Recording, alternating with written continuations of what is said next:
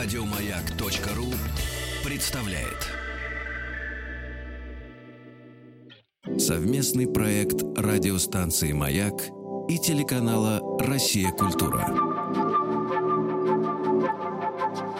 Белая студия. Что читали и смотрели те, кого сегодня читаем и смотрим мы. Как эти книги и фильмы помогли им найти себя и чем они могут помочь измениться нам. Сегодня в «Белой студии» один из самых любимых артистов, интонации которого уникальны, а каждая его роль разлетается на крылатые фразы. Более 60 лет он выходит на самые разные сцены страны, от небольших провинциальных театров до Ленкома, где служит уже 27 лет под руководством Марка Захарова. Именно у него он сыграл в любимых фильмах тот самый Мюнхгаузен «Формула любви». Его герои в этих картинах, так же как в фильмах «Покровские ворота» и, конечно, всенародно любимом сериале «17 мгновений весны» незабываемы. В «Белой студии» двукратный лауреат Государственной премии России, полный кавалер ордена за заслуги перед Отечеством, народный артист СССР Леонид Броневой. Леонид Сергеевич, мы начинаем с детства здесь разговор. Вы признались, на удивление мне, что сказки вы не особенно любили, и уже с детства вас больше привлекали стихи. И в частности, Пушкин, Да, «Унылая да. пора», «Чье Да. очарование». Да, вы подумайте, унылая пора, а чье очарование? Казалось бы, разве может быть унылая пора, то есть уныние, очаров... может быть? Приятна мне твоя прощальная краса. Прощальная краса, что ж хорошего, прощание же всегда грустное. Любое прощание, даже временное прощание, нет. Люблю я пышное природы увядание. Разве увядание может быть пышным? Может быть у Пушкина. Вы знаете, когда мне было 9 лет, я был во втором классе, и я, как и миллионы других школьников, выучил по учебнику стихотворение. Казалось, оно совершенно безобидное, э, созданное для детей. Тучи мглою небо кроют, Вихри снежные крутя, то как звери на завоин, то заплачет, как дитя. И только вот сейчас, 86 лет, я узнал, что, оказывается, советская цензура обкарнала это стихотворение. Она убрала две строфы оттуда. Одна строфа в середине заканчивалась словами «Домового ли хоронят, ведьму ли замуж выдают». Этого нельзя, оказывается, было. А самое страшное – это последние две строчки она убрала. А последние строки были такие. Я не строки. я- недавно я об этом узнал. То, как зверь она завоет, надрывая сердце мне.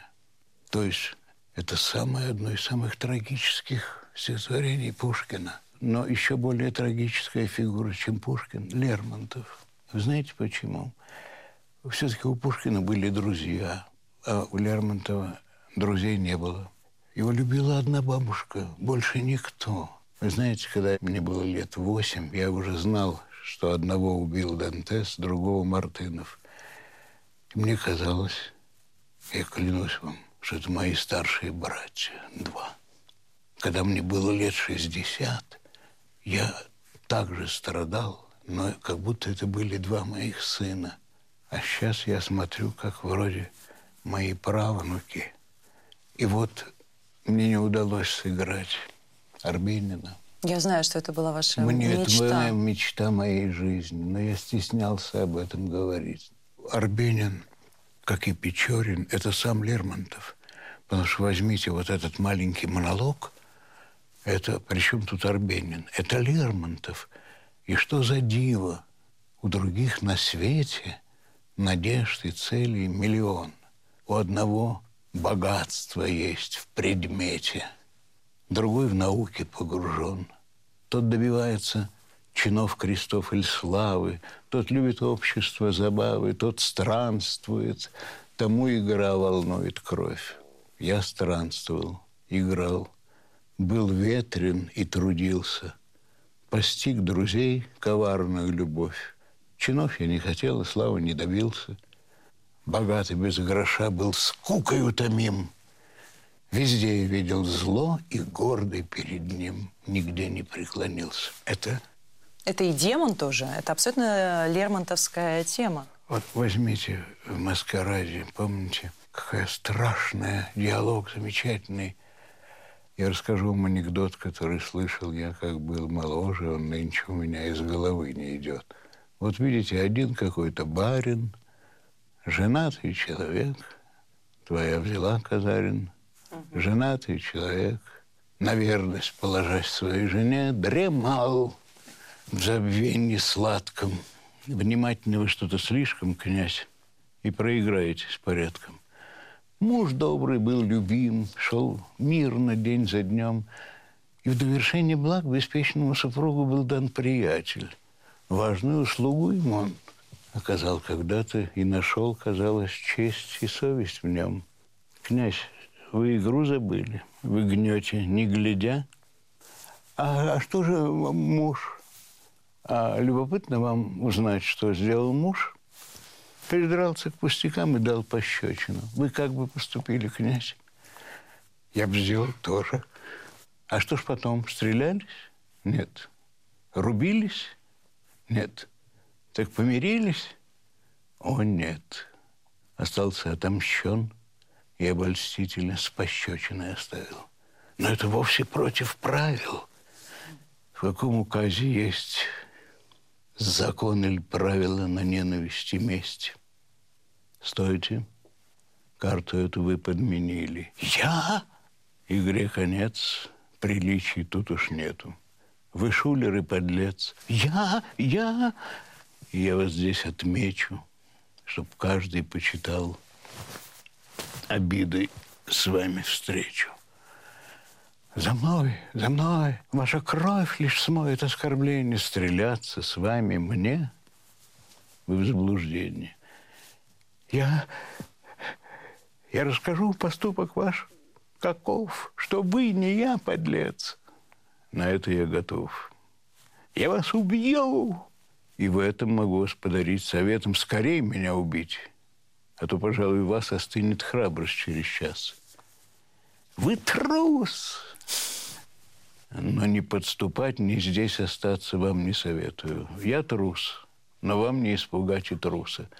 Я расскажу, что с вашей женою. О, берегитесь, вспомните браслет. За это вы наказаны уж мною. О, честь моя! Отдайте это слово, верните мне его. Я у ваших ног, да в вас нет ничего святого. Вы человек или демон? Я игрок. Вот Леонид Сергеевич. Извините, что я столько занял. Ну что я вы, хочу, браво, я спасибо. Хочу... Фактически вы сыграли Арбенина. Я хочу вам сказать, что вот по художественной, по прелести поэзии по высочайшему классу поэзии, по тому напряжению, которое здесь скрыто, это такая прелесть, которую можно, я могу сравнить только со вторым концертом Рахманинова. Но вы знаете, что интересно? Я вот сейчас, когда вы читали, да. я увидела, что Арбенин, вот эта нота, да, человека, понимающего, да, знающего природу людей. Вот это то, что мы любим во многих ваших героях. И э, в, в том же Печорине вы играли такого резонера, да, рядом с Печориным, которого играл Олег Даль. Я играл доктора. Вы играли доктора. Да. А, в... Ну, Эфрос меня видел в основном в отрицательных ролях, чем очень меня... Если человеку долго говорить, что ты идиот или ты, ты отрицательный тип – Ему что-то во мне не нравилось. Э, то есть творчески у нас был тандем, но человеческая несовместимость. Но хотя, меня вот хотя... удивляет, что я знаю о том, что у вас были вот такие разногласия человеческие, но то, что вы делали вместе с ним, это, тем не менее, очень отражает вас. Да, конечно, конечно. Ну так, э, наверное, в каждом же есть и отрицательных очень много свойств, и положительных он вытаскивал из меня отрицательные свойства. Но когда их без конца вытаскивают, становится так тошно. Начинаешь думать, наверное, я действительно отвратительный тип. Смотришь на свою морду в зеркало, думаешь, наверное, ему противно мое лицо, э, моя фигура. Э, наверное, я произвожу впечатление какого-то чудовища. Через много-много лет он еще был жив. Мы где-то были на гастролях, не помню, за границей. И Ольга Яковлева говорит, так, проходя мимо, говорит, а ты вообще, оказывается, человек неплохой. Мне ничего не сказал. Почему-то меня он ненавидел. И она ненавидела. И жена Крымова, замечательный критик, ненавидела. Наталья Крымова. Мне было очень тяжело там. Правда, когда он уходил на Таганку, он подошел, а я сыграл у него еще директора театра Дворецкого пьеса. Он говорит, вы не хотите уйти со мной на Таганку? Я хочу поставить для Олечки вишневый сад, чтобы вы сыграли Гаева.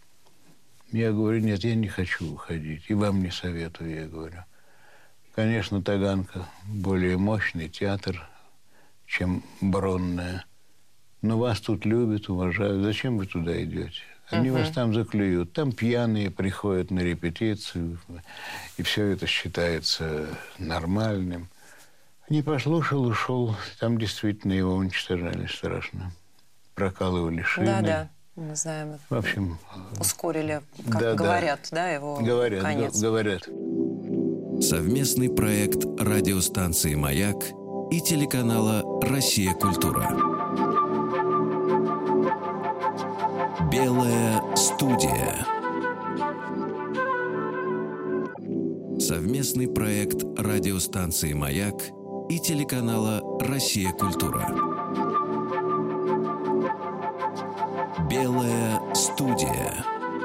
В белой студии народный артист СССР Леонид Броневой. Леонид Сергеевич, а может быть, вот если взять персонажей того же Лермонтова, которые вам близки, да. и Печорин, и Арбенин, ведь их же тоже не любило окружение, видя в их таком высоком уме, да, часто высокомерие, или то, что казалось, что вот за... Наверное, наверное, наверняка, наверняка. Вообще это очень было сложно.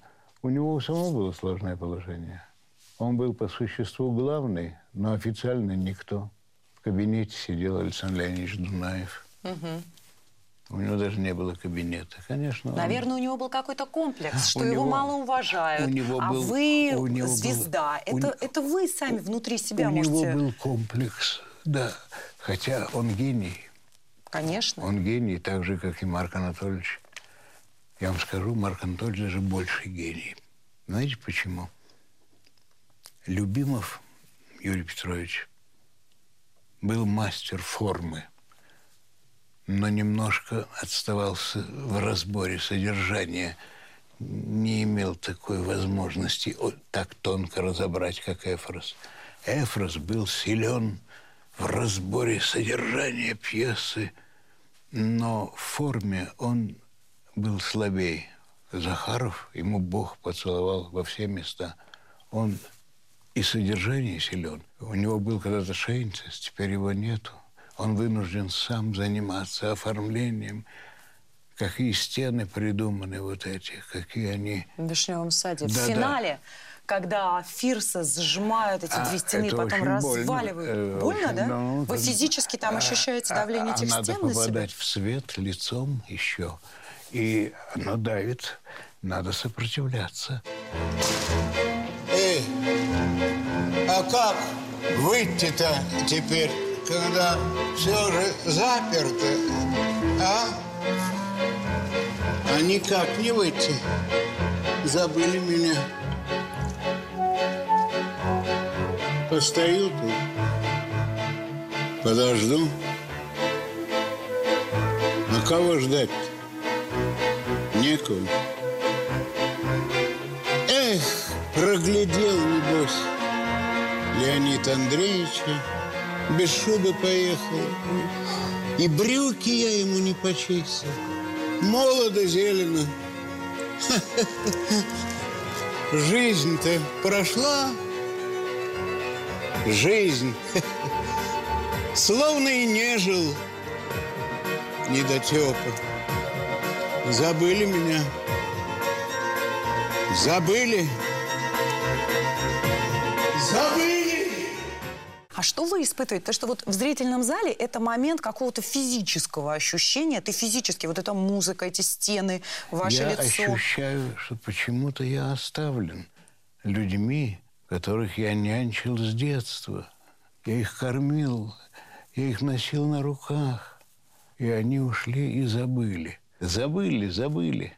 Ну, все забывается, Дашенька. Но вы знаете, для меня вообще Фирс и я хочу сейчас вас тоже спросить, потому что Марк Анатольевич, он э, сделал Фирса, как никто никогда не делал, вообще центральным персонажем этой пьесы. Но для меня Фирс – это вообще ключ, один из ключей к драматургии Чехова, потому что у Чехова же очень много в разных пьесах таких вот больших монологов о высоком, о великом, сад, шкаф, леса и так далее, и так далее. И Фирс – это такой приговор Чеховым, да, вот всем этим болтунам, что вот вы жалеете вот это, вы говорите о том, у вас много слов, вот живой человек, да, который уж точно больше значит, чем сад, дом. Да, Вы знаете, это заслуга Захарова. Он дал пространство, раздвинул пространство пьесы для Фирса, что никто никогда не делал.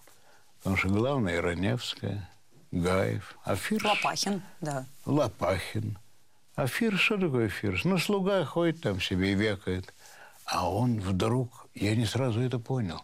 Я только в репетициях, когда мы репетировали, подумал, как же он дает мне столько простора, возможности, а? спокойно выйти, занять точку на сцене и что-то произнести. Вообще, я вам должен сказать, Чехов, я не могу сказать, что он любил людей. Нет, нет. Он слишком их хорошо знал. Ну, врач. Вот то, о чем он мы говорим. Да, он насквозь их видел и на себе испытал не только всех людей, но и свою жену, не Ольгу Леонардовну. Да, Аркадина Раневская, там же очень много, я думаю, Несомненно. личного. От Книпер Чехова. Да. Совместный проект радиостанции «Маяк» и телеканала «Россия. Культура». Белая студия. Совместный проект радиостанции «Маяк» и телеканала «Россия. Культура». Белая студия. В белой студии народный артист СССР Леонид Броневой. Да, Дашенька, очень приятно с вами разговаривать. Я хотел вам сказать, что я вообще не соглашаюсь ни к кому идти. На меня обижаются многие ведущие телевидения. Я только к вам пришел, здесь никто не кричит, никто никого не оскорбляет, никто не слушает самого себя, а слушают партнера. И это так в наше время ценно, когда все орут. Украина вообще взбесилась. Но как можно убивать своих украинцев? Я не могу понять. Я из Киева. Вы же там родились. Я там родился. А может быть выход, вот простите, что я сейчас ва- вас спрошу, Да. но все-таки, потому что вы э, человек такой, которому хочется какие-то даже вопросы не только об искусстве. Вот может быть сейчас какой-то выход из того, что случилось? что Ой, для этого надо Ой, сделать? Дашенька, Дашенька, если бы я мог вам ответить на этот вопрос, я поехал бы на Украину и с палочкой, и поехал бы по городам, по всем. Там очень сложная ситуация. Я не вижу, что она быстро закончится. О, Господи, Боже мой, я не знаю, я не знаю. Давайте вернемся к Чехову. Тогда. Да, вернемся А, к Чехову.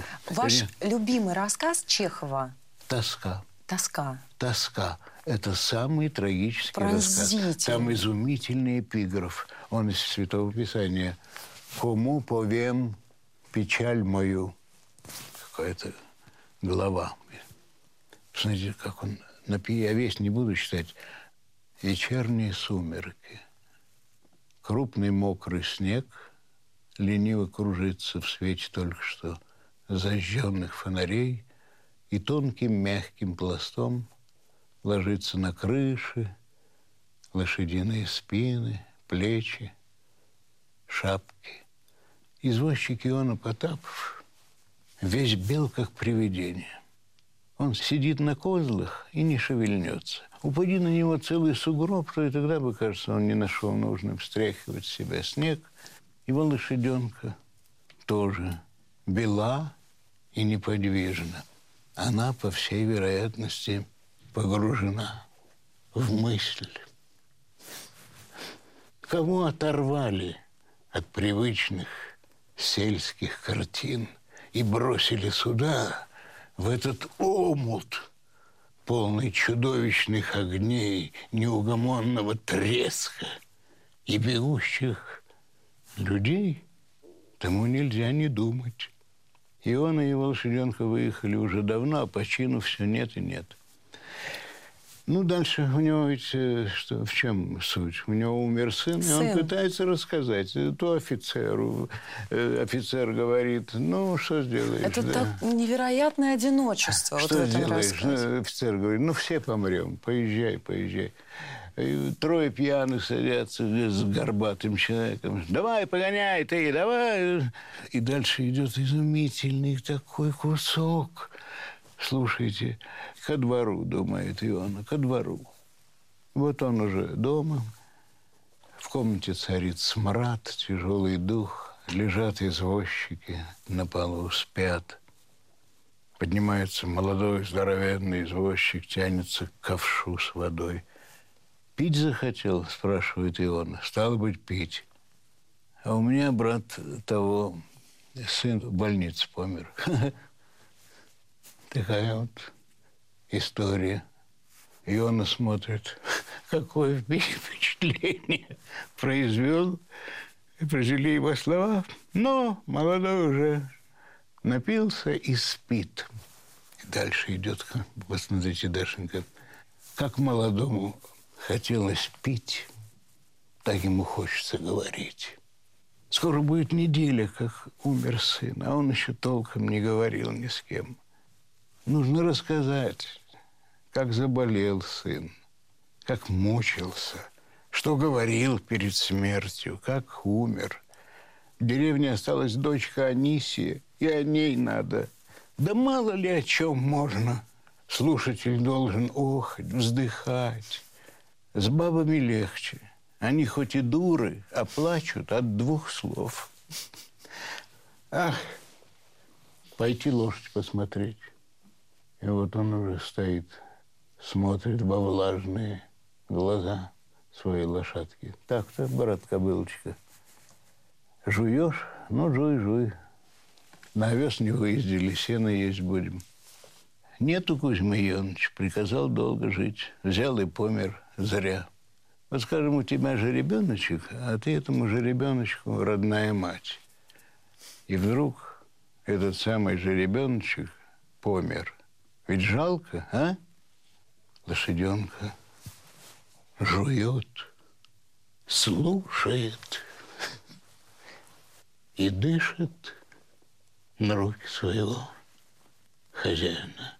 И он увлекается и рассказывает ей все.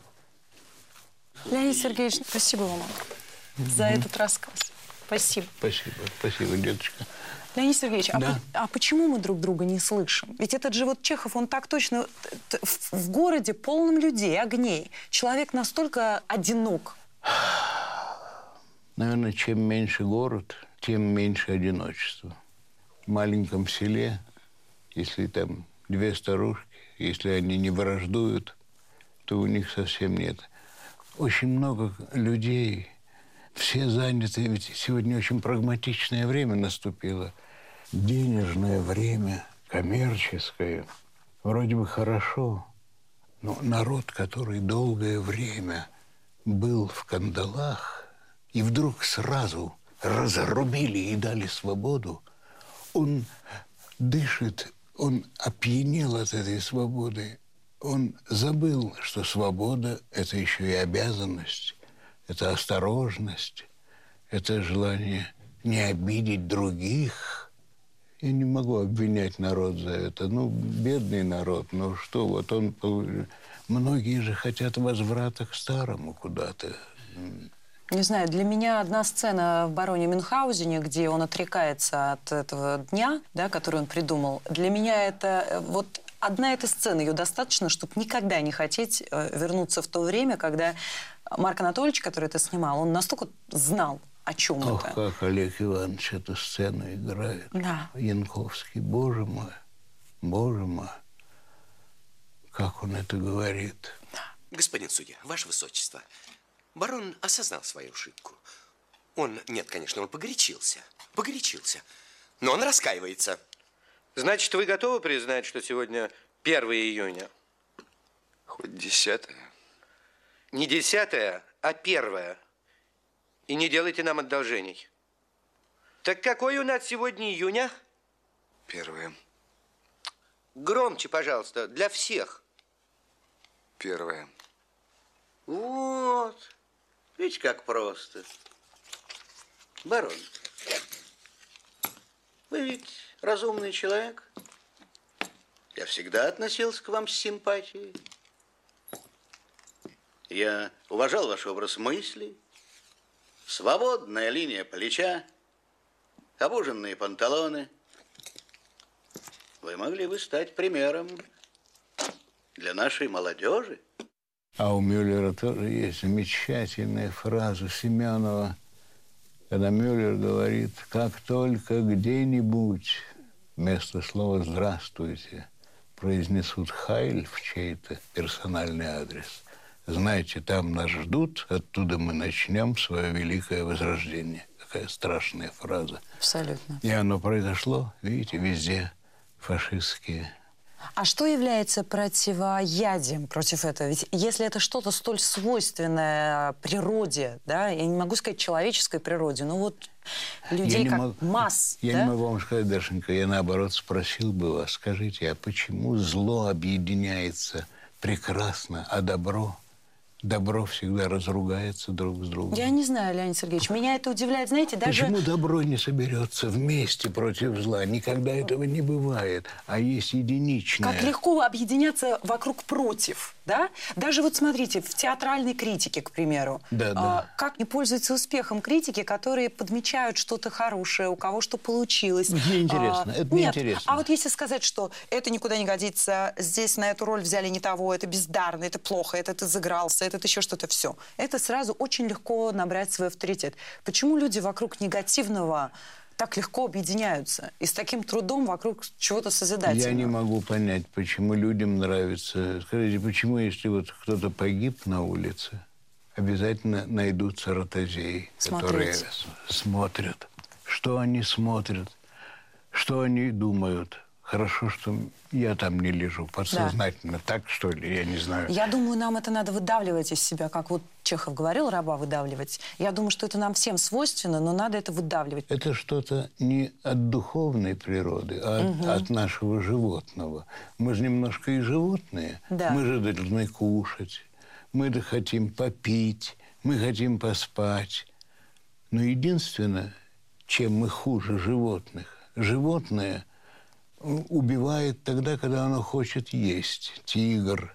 Если он сытый, он вас не тронет даже. А человек, он же до сих пор не понимаю, вот на Украине, что это такое.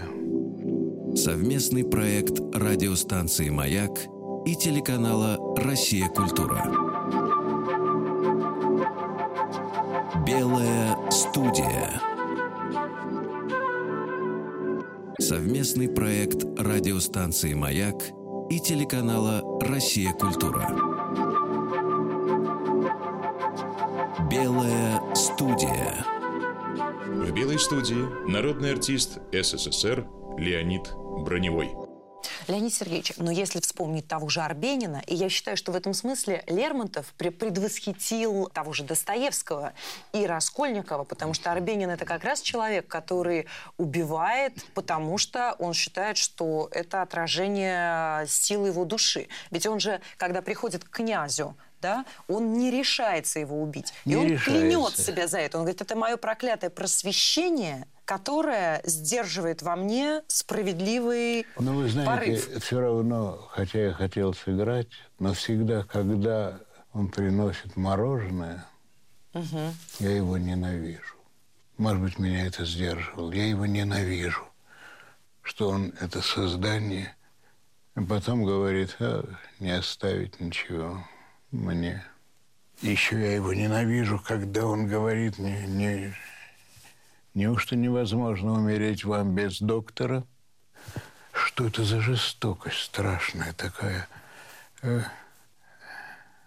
Неужели, да, наверное, может быть, ревность страшная вещь, страшная ре...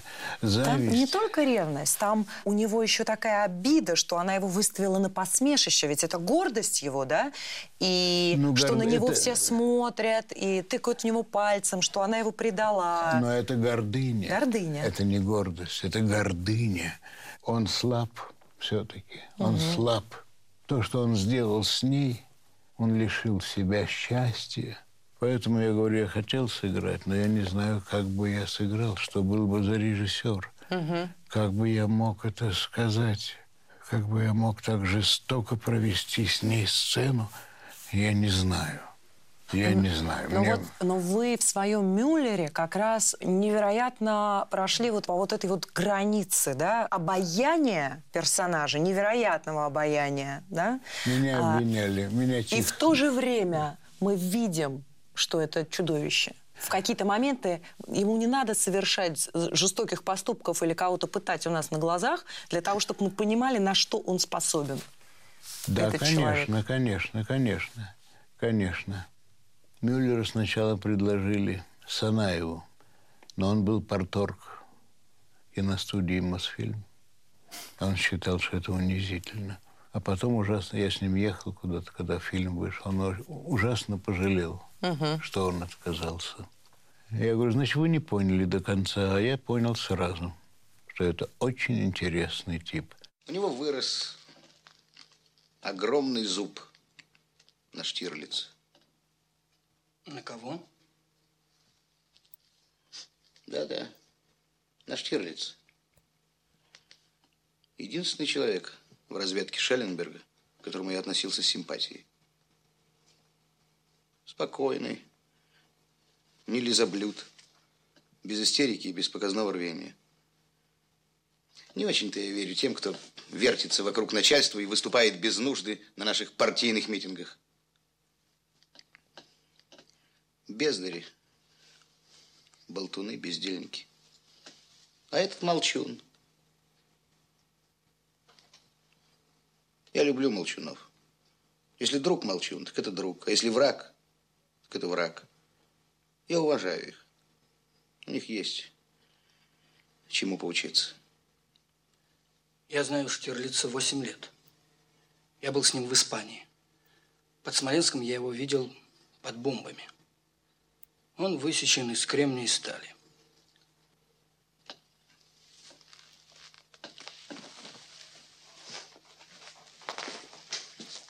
Что это вас на эпитеты потянуло? С усталости, а?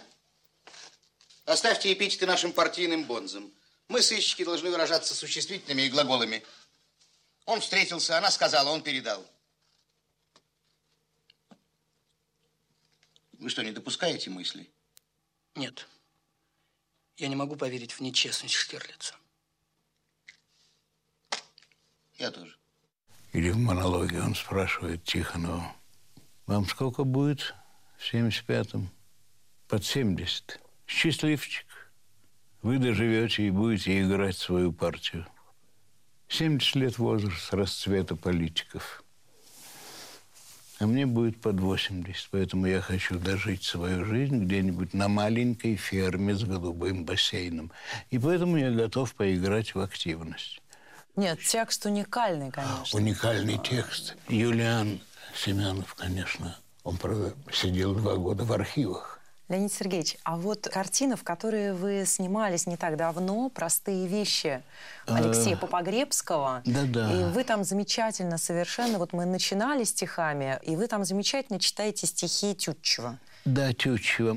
Когда дряхлеющие силы Нам начинают изменять. нам начинают изменять, и мы должны, как старожилы, пришельцам новым место дать. Спаси тогда нас, добрый гений, от безрассудных укоризн, от клеветы, от озлоблений на изменяющую жизнь, от чувства затаенной злости на обновляющийся мир, где новые садятся гости за уготовленный им пир, от желчи горького сознания, что нас поток уж не несет, и что другие есть призвания, другие вызваны вперед. Замечательное. Но Пушкин признавал Тютчева. А вы согласны с этой мыслью его, Тютчева? Да, конечно, конечно.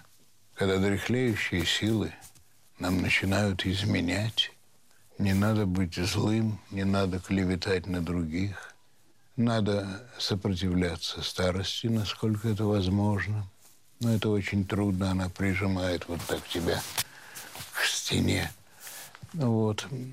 Но не делать гадости ни в коем случае. Каждая гадость получает свою награду, в кавычках. Леонид Сергеевич. Да, деточка по поводу дряхлеющих сил, это совершенно не про вас. Дай вам Бог здоровья, но я хочу сказать, что то, сколько и как вы сегодня читали стихов и прозы, и просто какая у вас память, и как вы это все рассвечиваете своим совершенно негаснущим талантом, это такой для нас огромный подарок для э, меня и для наших зрителей. Дашенька, спасибо, спасибо вам огромное. дорогая. Спасибо, деточка. Совместный проект радиостанции «Маяк» и телеканала «Россия. Культура». Белая студия.